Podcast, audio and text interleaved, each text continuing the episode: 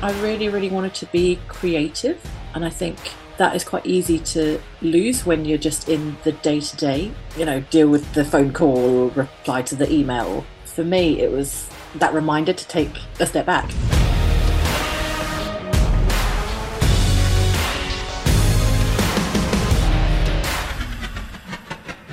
Hi everyone, welcome back to the Stay Hungry podcast. Today I'm talking to Athena Cauley-Yu about getting meticulous. Athena, welcome to the Stay Hungry podcast.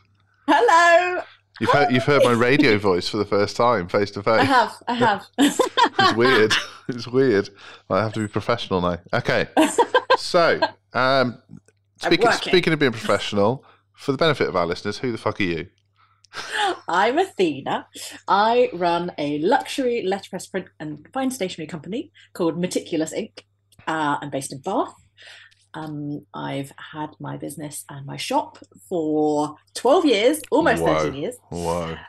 Um, and I love making things. We do a lot of different things in the business and in the shop. Um, we've got a retail shop. We do bespoke printing, and I teach workshops as well. So I do calligraphy and brush lettering workshops, Nice. and letterpress printing as well. So you should never really ask a lady their age, but how old were you when you started this business? Uh, twenty-five. Nice. Yes. Wow. Okay. That's great. So that's pretty wild to like at what is a relatively young age decide you're going to do a brick and mortar business Yeah. in a industry that some people would have said is dying. Like Hmm. how did that come about? So, I uh always been creative. hmm um, I ended up studying um, arts and media at university, uh, specialized in fine art print because no one else used the print room, Nice. and like everyone else was all squashed up in the fine art studios, and then the print room was just like empty. And you know, then you just had your own technician basically, which was great. Um, so end up doing silkscreen printing, and then after university, um, got a job after doing door-to-door charity fundraising. Nice. As uh, you know, as we all do. Indeed, yes. Uh, it was intense and terrible and great. Uh, and then I got a job in a stationery shop, uh, like a posh stationery shop in London. hmm Uh, worked there for like a year and a half, and then got headhunted by another stationery company in Mayfair. Uh, worked there for a year and a half, and like did a bit of negotiating and got them to teach me how to use the computer programs. hmm And at that point, I was just doing print consultation. So I'd help other people with choosing all the things. And then, and I was doing print finishing. So that was like quality checking and doing scoring and tying bows and, you know, gluing and mounting. And, um, and then, um, so then worked there for like another year and a half. And then always wanted my own business. Um, my mum was always very encouraging, very much like just leaving self help books around. Oh, I love that. Subliminal messaging in there. Um, and my dad had uh, restaurants. I grew up with my mum. Yeah. Um, uh, but he always just had cash. Yeah, the restaurant game like, will huh. cause that. Yeah. Mm, indeed. Uh, and then um, it came time to leave London because my other half was from Dorset and did not really like London the whole time we were there. so then it's time to leave London. And I thought, well, I might as well do the thing. Um, and I can do this better. Nice. Nice. So then uh, it didn't even enter my brain to not have a shop. I just really wanted to have a shop. Um, so I did the business, started the business plan maybe like November, December. Uh, and then uh, that June got the uh, business loan. July found a shop. August handed in my notice. September got the keys. October opened. Wow. And you've never looked back. yeah. But I got a business loan three credit cards before I left my old job, and then used my life savings, and then opened the shop. Shit. that's that's real. Like, yeah, like yeah. okay.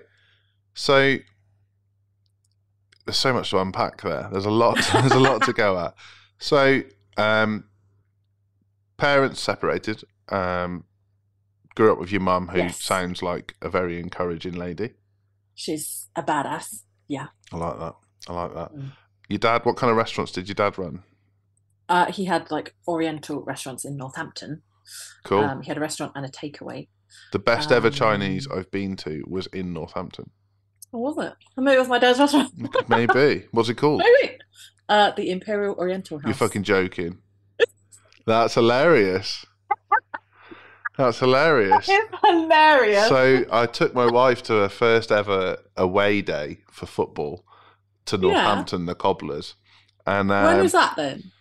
uh, must have been six years ago now, maybe.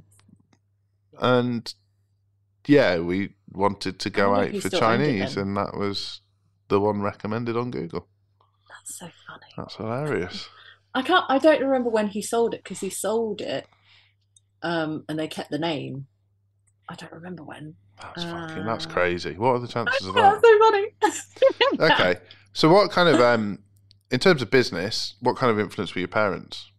I feel like it was a really weird childhood because Mhm. we we didn't have much money at all, Yeah, and my dad would come and then he would give the child support, yeah, and then he would go, and then the the the time between him, I had a really happy childhood. Yeah. No, you're not. You're not giving the impression you didn't. That's not. Yes, okay. It's just coming Um, across like uh, I can see where some of the tenacity has come from. yeah. Um, so, but my dad would also ply us with shiny objects. Yeah, So we'd have like, you know, the new trainers and the mini disc player I had and uh, uh, like a digital camcorder, you know, just like lots of shiny things. yeah, But then we didn't have, so there's like maybe five days. So every time he would come, then there would be like a longer time between then the next time he came yeah, and uh, so then my mum would be trying to contact him, and obviously no mobile phones or Mhm. whatever, and uh, it would just get longer and longer between each time, and there was like maybe five days where we just didn't have any money and we couldn't buy any food, mm, and we just didn't like I couldn't take any lunch to school, and I was too ashamed to ask or to tell anyone at school.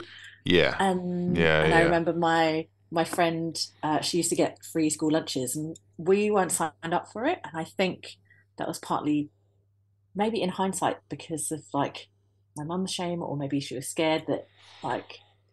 stuff Yeah. like, It's tr- it's a- "Oh," it's a the tricky one. and stuff Like, and um and that was that had like a huge impact on me and i always knew that i wanted to have my own business so i didn't rely on someone else I love that. for my money How many siblings have you Um, got? i got two siblings so my sister's nine years older than me Yeah. um and then my brother is two years older than me Yeah, but i feel like we each had a very different upbringing kind of thing yeah. It sounds like you got Um, the the short end of the stick in the end. Um, no I see i think i got the best end of the stick Oh, really? Okay. yeah yeah Oh, that's good. That's really good. Yeah, no, I, I completely appreciate that. Funnily enough, uh, I think my, for want of a better phrase, control freak element and Mm. um, my business fire comes from the fear of repeating what my childhood was, even though Mm. lots of my childhood was lovely. But Yeah. but being poor is fucking hard, and unless you've Yeah. been poor, you don't know. yeah And it also being poor, and I think this applies to you too. When not, when quite a few people around you are affluent, Mm. so like when it's I frowned think upon as to the be, thing of people, like for me, people didn't think I was because yeah, we had other shiny things. yeah, yeah. So like the free school meals thing, it's really Yeah. hard to have to get in the other queue. Like, Mm. like that's tough. Yeah. And like I had that. My mum was actually a dinner lady, and I had to get in the other queue. And Yeah. I'm like, this this is really Oh. shit. Yeah. Like, because everyone knows. Yeah. And Like that's the poor queue over there. yeah, yeah. You can have the set menu because that's Yeah. what free school meals covers. Mhm. And your friends are having two puddings and an extra drink. You you can't have that. Like uh, at, at 12 years old, that's fucking hard to process. But Mm. it does ignite something in you about not wanting that in the future and like Yeah. Absolutely. and like learning things like abundance mindset that Mm. that there's a lot out there for you. I think you well you go one or two ways. You either vic- become a victim of it or you try not to. so, Mm. so okay, thank you, thank you. See, I feel like um for me, with the like the thing I have difficulty with is that I know that I can survive on very little. Mm, And like that's always the thing that I find difficult to deal with is like, oh well I can like I've been through worse than that. I can deal with that thing Yeah. that's quite hard and not ideal. You know? yeah, it's tricky space that I. I think um, you know I do okay now, but I think people Mm. think I'm wealthier than I am hmm because I survive on very little. Yeah. but that's just like um, it's ingrained in me. Like my, Yeah. like like a daft thing, but like people say to me, "Why do you shop at Aldi?" I'm like, "Why don't you shop at Aldi? Yeah. You fucking maniac!" like, it's like it's the same food. so Yeah. I- and, like that kind of thing, and I, I've started to like get a bit precious and get past that now with with certain things Mm. because you start to like realize how important time is. So when Mm. you start to value time, you start to realize that sometimes paying extra to save yourself time is worth it. But yeah, yeah. that that it's a blessing and a curse that you can live off a shoestring because sometimes Yeah. it makes it makes your financial comfort zone like very low, Yeah. and then trying to be aspirational when you know "I- actually I can get by on twenty quid a week. Exactly. like Exactly. t- Right? so how like you've been in business twelve years now, so there Mm. must have come a point where you were like, I can't just keep scraping by. Like, I've got this loan, I've got these credit cards. This needs to Mm. be legit. I need to like make this happen. What? Yeah. How did that happen? To be fair, it took me a long time to pay off these credit cards. Mm, A lot, like much longer than it should have. I do not recommend doing that. So don't do that. um, but it was, I think it was, um, so I started the business with my then other half, hmm uh, and then we broke up. So how how Um, long from starting to break up? Um, I think four years. Okay, so you made a good go of it, both relationship wise and business wise. We were together for like 10 years. Why? almost. Um, is that right? Yeah, about that. Uh, so it was like, yeah, four years in, we parted ways. Um, for lots and lots of reasons, but some of the reasons also because he was very, very anxiety, hmm like full of anxiety. And so I was then hiding financial things from him so that he wouldn't get stressed. So then I was like, okay, I can carry this burden because he obviously cannot. And uh, so then we went through the process of me buying him out and having to actually go through all the financials and then him realizing, oh, we haven't just got loads of money. Ugh. And um, him thinking it was worth like three times as much than it was. Do you do you mind sharing the numbers? What what did he think it was worth? So, now what happened in the beginning? So, because we we went through everything together, Mhm. like to come up with a number of like what the value of the current, like everything that was in the building was. Yeah, like the asset value of the business. Yeah. And I think initially I offered him 20k. Yeah. He then went away and Googled and decided, no, actually, I think it's worth uh 60. I think it was 60 he then asked for. And I was like, no. So he, he's saying it's worth 120 grand basically, and Yeah. he wants 60 to get out.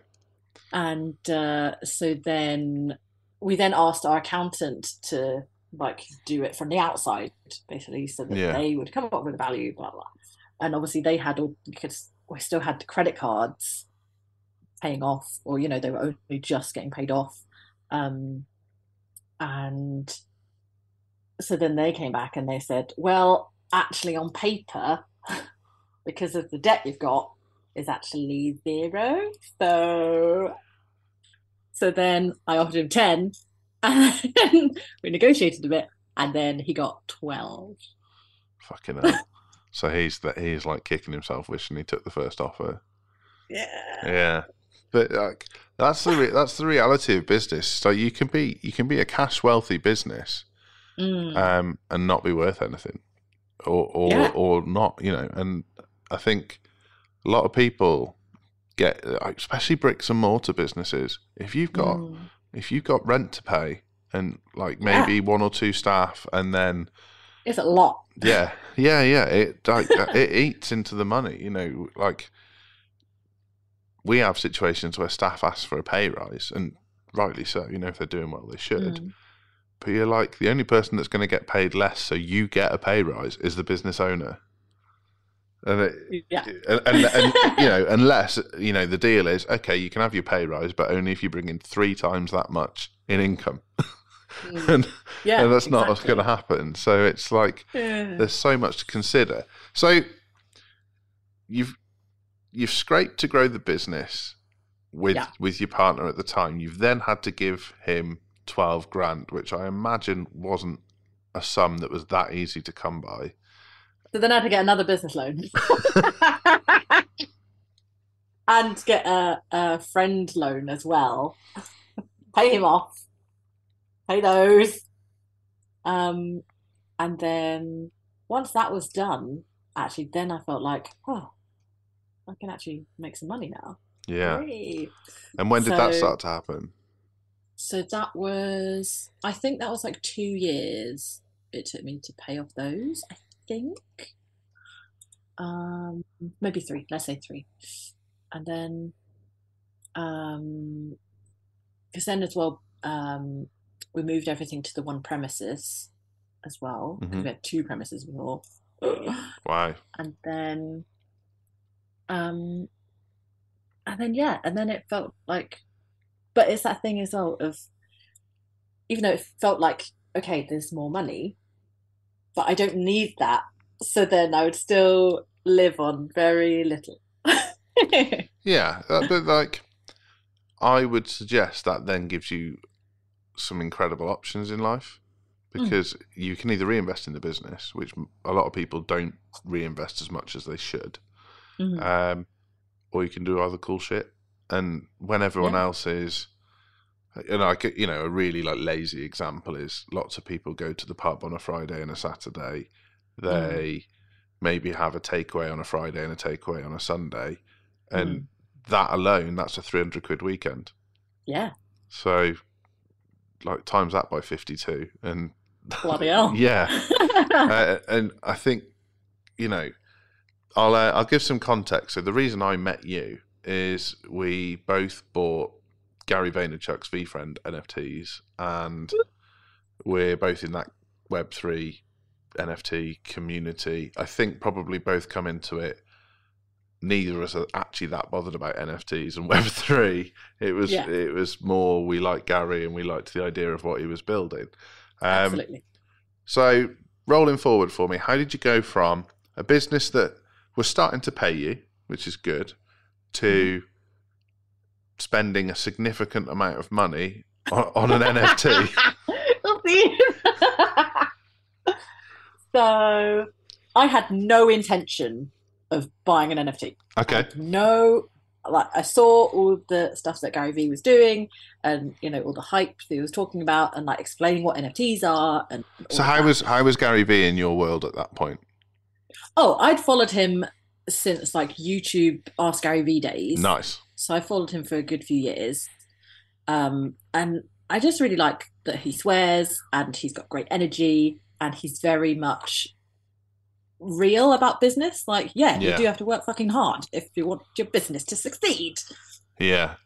And but also being very positive about it and like he's a real optimist. Yeah. I love. I love. I like, really like that. I love like his uh, outlook on the positive impact you can have on the world by working hard. Yeah, exactly. Um, and you know, being scrappy and doing the unscalable things. Yeah. And I just really like that. So I'd followed him for a good few years anyway. And then he was talking all about the, you know, VeeFriends project and NFTs, and I'm like, what the fuck is that? And I had no intention. So it came to launch day, hmm and then it all got delayed. Yeah. And I think Yeah, I, yeah, I I happened to have a day off on that day.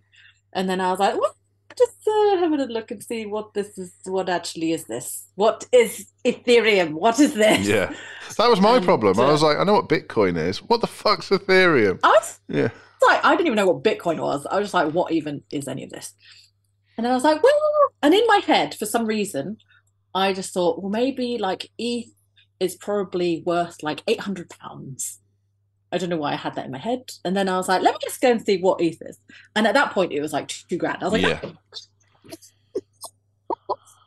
and so I was like, no, this is not for me. This is not for me. So, And for context for the listeners, um, we knew when it launched that the like the lower tier VF ones, Series ones, were going to be one ETH, and yes. we we knew so that. You needed so- to have one ETH. And Yeah. You kept going on about have one ETH, and you were able to get a thing. yeah, And so then I was like, okay, one ETH. Oh my god, it's so expensive. Uh, so then ran away and did not. And then it just kept getting delayed and delayed. And I feel like it was a little bit of brainwashing.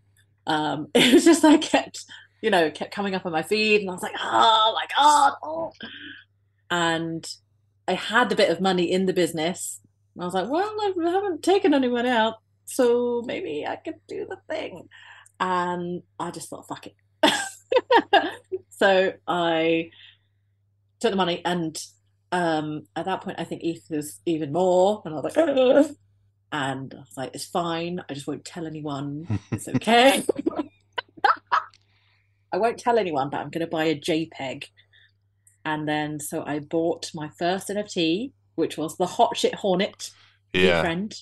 Yeah. So I guess if you don't know what an NFT is, um, you've probably not been listening, but um, this Oopsie. an NFT is a non-fungible token. They they come in all sorts of forms, um, generally delivered as a as a picture or a, like a small video, but um, some have utility, some don't. Some are purely there for the art. Some exist as tickets. Some exist as like all sorts of stuff. And Gary's, uh, he had all sorts of variations, but ultimately the the kind of crux of the deal was you were part of this world that was based on values that he strongly believes in, um, Mm. that he wants to educate the world on positivity, and also you got access to his conference for three years.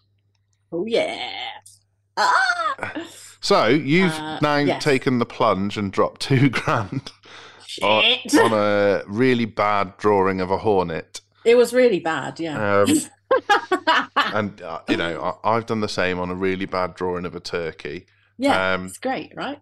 I I at the time had not long been married to my wife, and we were obviously in the middle of COVID as well. So I had to then Yes. explain that I'd bought a really bad picture of a turkey to my wife. Mm. Did you have anyone you needed to explain to, or were you like, "This is my secret"? I did not. Did I? Um, I'm just think, trying to think what time of year it was. Um, it would have been like end of May, right? Maybe. Yeah, it was definitely April May time because it was the the anniversary Um, of it was essentially the first VeeCon. Oh yeah, that's true. Um, so I I did have a significant other, but um, we were in the stage where I do what I want because we were still quite fresh and new. So Nice. I was like, this is what I'm doing. and then didn't really tell anyone else. Ooh. And then, and I think maybe I didn't really say how much it was. Yeah, no, and uh, and then because then there was then I was like, okay, I bought my NFT, that's fine. But then there was loads just on the floor. So the because he did it as a Dutch auction, so the prices kept coming down, and there were still loads left, uh, like the bottom price. And then I was like, oh no! And uh, there were still specs left as Mm. well, so they're spectacular ones. And so then I took out some more money and I got a spec. Oh. So have you got have you got a spec hot shit hornet as well? No, I've got a spec major moth, lava major moth. So I don't know what went wrong with me on this day, or whether I got caught napping or whatever. But by the time I got Mm. round to it, there was only rares left. Oh, is it? Yeah. So I ended up dropping more than I should have. and to this day, we still don't know if that means anything. To be honest, Yeah, yeah. Uh, I'm sure it will. But right now, I've got a brown background instead of a white background. That's like literally it. Um, yeah. but Matches the turkey, right? Yeah, yeah, it's great for the. Tur- I mean, the tur- the turk like the hot shit hornet is is a good one, and I think the turkey's a good one as well. Like, Yeah. you got to be, you got to think about how much exposure the characters are going to get. Yes, very good thinking. Yeah. Yeah, like Karma Kiwi, that was always going to be a good one. Like, you Mm. have to like, really like get ahead of it, and Mm. I didn't think about that though when I was buying it. I was just like, which one speaks to me and which one looks all right. Uh, I was at the point where it was like, what's left? Yeah. and then I was like, right, best of a bad bunch. Fucking Amer- Yeah. Americans love Thanksgiving. A turkey's got to be all right. Fuck yeah. But ultimately, like for me, this gave me access to a conference that I knew Gary Vee would be at for three years, and I was like, exactly. fucking hell, I'd pay up to ten grand for that, so I'm in. Mm. So you've made this mad move, bought this NFT. At what Well, point? when I got the spectacular one, I did not tell anyone how much that was. I was just like, no, that's locked down. So I Mm. would keep. Yeah, I've got I've got a good idea how much that cost, and Yeah. yeah, what a Wow. move! Have you still got it? Yeah. Yeah, I bought, do you know what? I bought it because I was like, right, I'm going to buy this and then I'm going to sell it. And that's going to be my deposit for my house. Did I sell it? Did I fuck? and, it, and, and like for context for the listeners, it would have easily been a house deposit at one point. Yeah. Yeah. Yeah, I mean, a fucking chunky house deposit. Yeah. No offense. I mean, I, I had the same thing. I remember. I know. I was there. I know. I walked into like a, a mastermind, business mastermind, and started talking about it. And people were like, "What the fuck are you talking about?" So I, sh- oh. so I showed them what I'd paid for it and what it was worth there and then, Mm. and they were all like, "Holy shit! Surely you're going to sell it?" I'm like, "Absolutely not!" Like, No. I'm going to be, I'm going to be? Gary Vee's best friend. Fuck you. So, That's right. Yeah. so knowing the journey from this point, then how did you go from I've bought this NFT to I'm going to take time out of my business to go to Minneapolis and actually go to the conference? Uh, well, I just, I just had to. I mean, how could you not? Well, loads of people mean- don't know, right? Which blows my mind. It does. It doesn't make sense to me. I mean, um, I just knew how awesome it was going to be. It was going to be so awesome, and it was. So, I had no doubt that it was going to be amazing. Yeah, same. But very hard sell to anyone who had no idea who Gary Vee was or what an NFT was. True. Yeah. You know, I I I had some pretty deep discussions with family members Okay. around like yeah, this is going to be good for me. I'm going to meet people I'll never otherwise meet. I'm going to network with people I'll Mm. never otherwise network with. It's going to take Yeah. me from a local business to an international business in one move. And it's Mm. going to expand my mind further than it would ever get expanded if I didn't do it. Yeah. And and when you say stuff like that to family members, they think about having you sectioned. I literally told that story on a podcast recently. I was like, I'm fairly sure my wife and close family members thought I was on the cusp of he's gone off the insanity. edge. Yeah. Oh. COVID's done him. Like he's he's he's bought a picture of a turkey. He's buying flights to America. like he's never travelled on his own before. What the fuck is going on? Oh yeah. Uh, Oh, there is there is like a bit of like a cult feel to there's definitely The- there's some people who are so ingrained in the cult of it that I'm not sure that they can see the wood for the trees.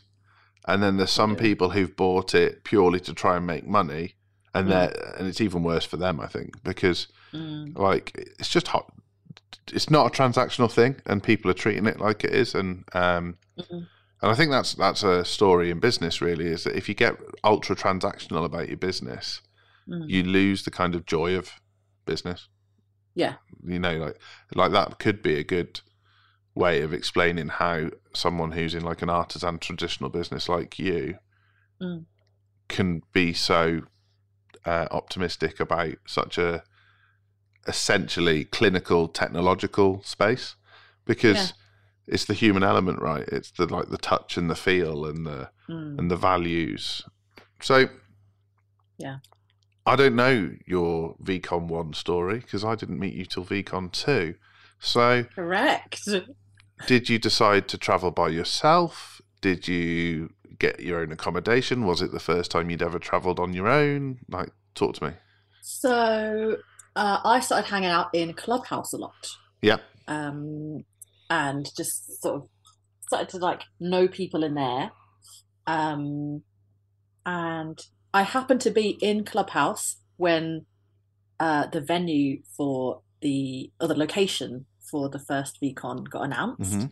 and uh, Loic was in there, and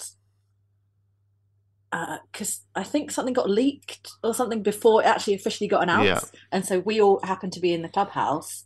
I'm pretty sure that's right, and we were like, "Oh my god, it's really nice! Go, go, go!" And then so then everyone that was in the clubhouse just went and booked places yeah yeah Um, and and then and we, me and Loic, just happened to both book at the Moxie, which is the one that was like literally across the road from the stadium. yeah Um, and but I like booked my flights and everything just by myself.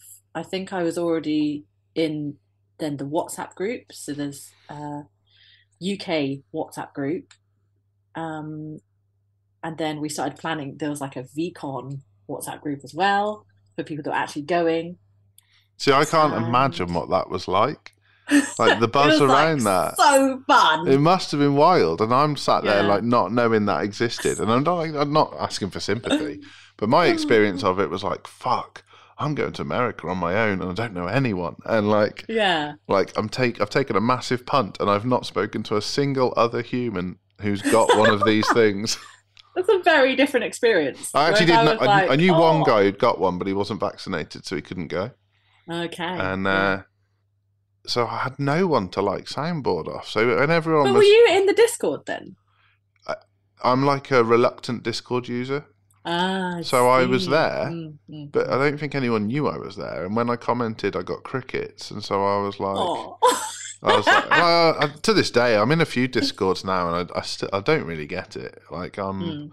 I'm like, this feels like the Matrix to me. I'm not sure what the fuck's going on. Like, See, I was quite heavy in the Discord as well. yeah, I was like trying to, um, because you know they started doing the um, uh, like points for how many messages you were sending, and then they they were like doing a prize for if you yeah. the most. Oh, were you on the leaderboard?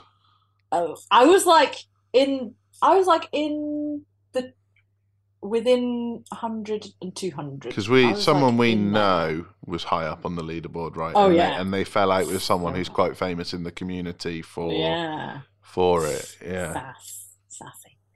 Yeah, that's it's interesting. Yeah, I mean, Yeah. like, I'm not. I have no idea where this is going business wise for, for like a for like a growth podcast. But um, okay. So, what was your favourite bit about VeeCon? Let's let's let's go there. Um, it was wonderful to put people to the names Mm. because I've been I've no in idea what that was fucking like. uh, Just wandered around on my own for three days. Yeah. so it was really lovely to actually, you know, then you'd be chatting to someone and then you'd figure out their Discord name and you're like, oh my God, that's you. I know you already. Uh, that was really lovely. And just making loads of friends. It's really Yeah. nice. It's mad. Like even the first one for me, it's like walking into a room full of your best mates. Yeah, And like because when, you when all already have something in common. yeah, It's just like lovely. and like a lot of the people are very values led because that's what the movement is. Then Mm. we're all geeks one way or another. There's Mm. like you know could be creative geeks, could be like technology geeks, could be crypto geeks, yeah, but like we're all. we none of us are mainstream. It's probably like a safe way Yeah. to say it. Like we're we're all like coming at it from the, the fringes, and you just walk into that space and you're like, "Fucking hell, this is what life's meant to be like." Mm. And so my people. yeah, yeah, yeah. Th- these are my people, and like even this last time, I came back and I was buzzing for so long afterwards that I was annoying. Like you just, you just like, and I'm still buzzing now. This thing, like every once in a while, I'll sit there and like chuckle to myself about something, and then I'm like, "Oh, check yourself. There's people watching, you weirdo." the hell? Like, yeah. So you went to VeeCon. Who who were like your best speakers for the first one? uh, Jesse, Yeah. Jesse Itzler. I was sitting on the floor, and I arrived. Uh, I didn't arrive for the very beginning, but it was like packed out. Yeah, they they made a mistake and put him on a side stage. They did, but it was cool though. Like, Yeah, yeah. really it was like the stage that you him. wouldn't even know was there if he wasn't Yeah. speaking on it because it was just like Exactly. hidden in the stadium. yeah. Um, so then, yeah, I was like sitting on the floor in there, and he was great. And I really liked how you know he had like a DJ there, and like for his Yeah, thing, it was like a lot. You know, he'd made a lot of effort into his whole presentation, and like you know those pictures, and yeah, Yeah. it was really really good. Um, I wrote a lot of notes during that one. I'm definitely stealing that DJ thing. oh yeah, When I get Yeah. to the point where I get booked for a talk and it would be acceptable to turn around and say, "Oh, by the way, I need some decks," yeah. I'm doing Yeah. it. That was great. Yeah, I love that. Um, who else was really good? Uh, it was lovely to uh, see uh, Danny Cole Yep. Speaking on stage, and um, uh, yeah, it was just really cool to see all the Web three, you know, the Web three celebrities, I suppose. Yeah. See, i'm I, like i've never really got enough into it to know who they are. Mhm. So And like ferocious. yeah, yeah, exactly. I'm like, cool. I'm like, I don't know who these people are. Um, But- But then I was like so inspired by uh, no, Jesse Itzler just like was the highlight for me He by a mile, Yeah, and, was really and I'm like in his program now. I'm obsessed with the guy. Like he's a Mm. beast. But uh, like Gary's talks were so good, and then like just like I think Pharrell was amazing, and I, and I was Mm. sort of pleasantly surprised by some of the like A-list celebrities who had Mm, um, projects, and when they talked about them, you were like, "Shit, you're successful for a reason. You're not successful just because you Mhm. got lucky." It was like, yeah. like it was inspiring. So you went to that, came home. How did that impact Yep. your business? Um, how did that impact my business? Um, you know, I was very fired up, obviously, after the first one. Um, do you know what? It was more a thing of um, then I really, really wanted to be creative. And I think that is quite easy to lose when you're just in the day to day, in the running the business, keeping the Mm. cogs turning, you know, deal with the phone call, reply to the email. And for me, it was that reminder to take a step back and um, actually make and create and draw and design things and make new products that I really love. And because we've got our own brand, our own line of stationery and Yeah. greeting cards, and um, I run workshops and we've got kits and things. And so it was just really nice to actually instill a bit more of that back in Yeah. for me. And what what you know, difference did that make to the business? artists. Um, I don't know if it like increased our revenue specifically. But I don't. It made me feel a lot happier. Yeah, that's the that's It kind of that's what I was hoping you'd say. Yeah, Is like the return was more than financial. yeah. Yeah. yeah I felt reconnected to why I wanted to like I love being creative. I love Yeah. designing things and like looking at colours and choosing different papers and thinking up a drawing and doing the thing and then printing it. yeah, and remembering that it's not a job. Yeah. Like it's yeah. it's more than a job. yeah. Yeah, no, I completely, I completely feel the same way. I came back. I mean, for me, it gave me the self belief that I could be an international business. Um, But ultimately, it was it was the passion to deliver and to like hone my craft, Mm. and that like for what like my my NFT cost just over three grand. Then Mm. add in travel and pissing about in Minneapolis, you know, it's a five and a half grand investment sort of thing. Yeah. My return, like maybe not financial, although it was in my case it was financial too, but Okay. my return was just monstrous. Mm. Like the Did you expect that? um I didn't do it for that reason. Not certainly not financially. I didn't do it for that Mm. reason. Um, in terms of self growth, self worth, um, self actualization, I definitely hoped it would have an impact. I had no idea on the level of impact it would have. Mm. Like I'm, I'm a different person, uh, you know, and for the better. Mhm. Like I, I c- can just achieve so much more now. Mhm. Like it, it's like it took the, it took the ceiling off, Yeah. and like I see the world through a different lens as well. That's that's what's wild. It's like I really struggle with other people's negativity now, where before I Mm. used to like get in it. Isn't it? Interesting. Yeah. So before, like you know, like when people like even just like watch the news and then you be like, oh yeah, that is shit. Yeah. Now I'm Have like- you seen this? Oh, this is rubbish. Yeah, yeah. Like oh, fucking raining today, and now I'm like, just don't see the world. Like I'm like annoying. Like I'm like I'm like. Oh, it's pretty warm today, but it's raining. I'd probably be quite nice to go for a walk in that. like, it's and like we've got something going on at work at the minute that isn't is challenging, let's say, and it uh, it's a historic thing. I think someone's trying to take advantage of us, and I like I enjoy it. Like I enjoy the challenge. yeah. Where before it would have been like a problem that consumed me. Uh huh. So it's a very different perspective. That's great. But I see it in other people too that have gone through the same. Like there's Mhm. there's people that I met on day one of VeeCon one that Mm. come day four because it was it was a it was a three day conference plus a piss about the first time round. Um, come day four, Good times. Good times. They were like it was like they were like it's like they'd had a weight lifted off their shoulders. I was like, Yeah. fuck, like you were in black and white and now you're in color. It's this is mental. That's lovely. Um, so we've obviously touched on what that did for your business, what it did for you falling back in love with your craft. Mm.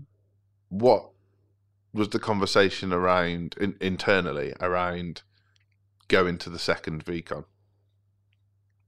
Oh, I mean, that was obvious. Like that was yes. I don't understand what. Yeah, no. yeah, obviously, yeah. Because the next objection I got when I got home was like, "Oh, do, do you need to go to the next one?" I'm like, Oh no, it was that was there was no question. I'm going to every single one. So here's a Yeah. good, here's a good question then. Let's assume, and I'm hoping this is the case, that after the third one, it just becomes one of those things that as long as you've got a VeeFriend NFT, Yeah. you can buy a ticket. Would you? Will you keep going? Um, I hope so. I don't. I I'm not convinced that they'll I don't Carry on. Yeah. Such a big thing. Like, I isn't it? don't know if it will be an, an a yearly thing. So I read a rumor that the way they did it this second time was much more like South by Southwest, with massive, like multi-faceted festival in America, Mhm. um, to see if they can make it commercially viable. Mhm. If that's true, I'm, I think I'm a lifer. Like I'll just be there every year. I don't care what country I'm going. Yeah. I think if it uh, goes outside of America, I would be much more tempted. Oh, really? Yeah, Why is that? like if it's like fully international, like this year we're gonna go here, this year we're gonna go here, this year we're going to go here. Yeah. Because then it's like an excuse to go somewhere new. Oh yeah, I love I that. like that. I, I've really, I, I think it's a bit of a shame. If my one criticism is Indianapolis and Minneapolis were quite similar places. Like there's Mm. loads of varied places in America, but Mm. but those two those two just happen to be very similar. Yeah. Um, So yeah, it would be cool if it was like in Texas or something, and then like I was thinking that too. yeah, yeah, and then like Seattle, like completely different type of place. yeah. But but yeah, I- I'd love it to go global. But to be honest, even Mm. if it was like in a complete shithole, I'd, I'd still go. I mean, yeah. Well, the thing with the thing with VeeCon two was it proper felt like summer camp because you knew loads of people. Well, I you, knew you might have done. Yeah, sorry, sorry, Joel. Uh, but now you know lots of people, yeah, and it just felt so love, like a lot more intimate, a lot more like oh, all the friends. Oh my god. So I I loved the fact, and I wouldn't have noticed if it hadn't have sort of happened this way. But so many people were in NFTs and crypto for money. and- Mhm. At VeeCon two, those people weren't there, yeah, but basically because the market had crashed. But yeah, but it meant that it meant that the people there were the people that fucking love it, Yeah. and like they were like, if you're going to build a tribe of people that love your business, that's the way to do it. It was just Yeah. like this is like wild. Like I could be sat for five minutes and speak to like three new people, and it was as if Mm. they knew me. yeah, and it's Oh, still lovely. Yeah, and like like I saw it with you, and I saw it with other people like in our UK gang, where people would just come over and start talking to us like they knew us. Yeah, and you're like, this is this is wild. so like, nice. and I think on, I think on the last oh. day we were walking out, and two people came up to me and like, oh, we've got your book. Can you sign it? And I was like, oh, that's so this is cool. like- I love that. this is mental because like- you only know me from social media, yeah, and I'm like, I'm so humbled and so like to be honest, like socially anxious by this scenario right now. that like I'm like I'm like massively overwhelmed. it's just Yeah. like but like in a good way. And yeah. so what would you say um VeeCon two has meant for you? Did was there a did you notice again like a another kind of like pump? It was a lot more about, um, like it really felt community for me this Yeah. time. Going back and you know seeing lots of the same faces and being like, oh, I know you. Uh, you know, having a proper catch up and it being that bit smaller and like you say, you know, getting rid of the people that are in it for the money and it being the people that really want to be there. Yeah. Ugh. And you know, just making friends in the queue, you know, queuing up to meet Gary and all that kind of thing, and just being able to have a conversation with anyone that is vaguely in your vicinity and Yeah. be able to connect over. You could literally interrupt people you don't know's conversations and they will just bring you into the chat. Yeah. And like I think the spin off for me from that was how can I recreate that in my business? Mhm. like like we have a, a member of staff dedicated to kind of customer relationships now purely Mm. because we want people to be like oh i should speak to codebreak like i Yeah. like they might know it's like i Yeah, want yeah. i want that and like we don't just want to be the the company that people come to when they need marketing like i'm sure you don't just want to be the company people come to when they want some stationery it's like Mm. like oh i've got ideas to bounce i should speak to athena kind of thing Yeah. yeah, cool. So, what's next for you? So, I am slightly tweaking the business. hmm actually. Um, I think I'm doing a bit too much at the moment. Nice. Too many things. So I'm just just bring it in a little bit. And I want to make it easier for people. Yeah. So we do bespoke printing. Like my focus has been very much on doing the utterly bespoke. So we start from scratch. If you have a vague idea of something, then you can come in and then we will, you know, figure out the unique thing and then I will design it and it's going to be fucking cool. And I think I forget that not everyone is creative in that way. Mm-hmm. And I can see it very clearly, but they maybe cannot see it. So I'm trying to reduce that barrier. And so I'm going to start doing made to order things so that I can design a range of invites, for example, and then they, you know, people that are maybe not as creative as me can actually see the thing and be like, oh, that's a really cool invite. I would like that. I just want that and that. Or, you know, maybe they see the invite and they're like, oh, I really like that, but maybe I want that in a different color or like slightly tweak that. Or can we make, you know, can we have a different illustration? And so that just makes it a bit easier for people. Mm. I want to take away the friction. That's what I want to do. I love that. I love that. I think like that's such a smart way to develop the business because we see this with so many of our clients where they try and be all things to everyone, like all things to all Mm. people to start with, which is kind of like um, a symptom of trying to gain traction anyway. And then, Yeah. Just try everything. yeah, Anything. yeah, yeah. Please. throw as us. much shit at the wall and see what sticks. Yeah, but then, like, you have to be bespoke in nature at that point because you don't quite know what people want yet. You need the Mm. experience before you can gauge what people want. But then, when you can start to like productize your business and come up with like semi pre-prepared things, Yeah. it's far more scalable. Yeah. and but you don't you don't take your passion or your craft away from the business. What you do is you put your passion and your craft into creating the next product rather than Yeah. trying to create an incredible product for every single customer that comes through the door. Yeah, exactly. Like yeah, if, that, if that's a lesson people can take from this episode, that's that's massive because there's so many businesses out there, particularly creative businesses, but it's the same for accountants that they're like, oh, we well, we do it this way for this client because they prefer it that way. So no, Mhm. fuck that. Do Yeah. it the way you should do it, and if they don't like it, you're not the accountant for them. Yeah. And and when you Mm. get into that mindset, you start doing the work the way you want to do it, and when you start doing the work Yeah. the way you want to do it, it's far more scalable because you can do ten Mm. times as much. Yeah. And it's also the thing of because I've started designing. Uh, we're starting with wedding invitations, Mhm. and I've started designing. Uh, I've done three so far, and like I was finding it really fun to just think of what I think is a really good looking wedding Mm. invite, and doing it exactly the way I would like it to look, Yeah.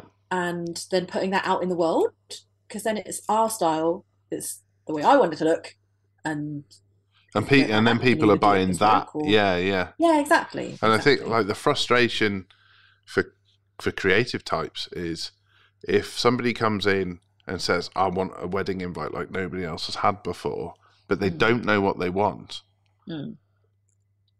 that they're impossible to communicate with. That that that client is impossible to please because they've got no. i know no it when i see it Yeah, yeah, I, I know, yeah. That's the worst line. I'll know it when I see it, and then like, and also when you show them something that they don't like, they can't communicate why they don't like it, yes and then you're stuck. It's like, oh well, I don't give like me blue. some words Yeah, yeah. I don't like blue. Please. Well, but you asked for it in blue. Yeah, but I don't like that blue. Well, what blue do you like? I don't know. Oh, fuck off! Like, just get get out of my shop.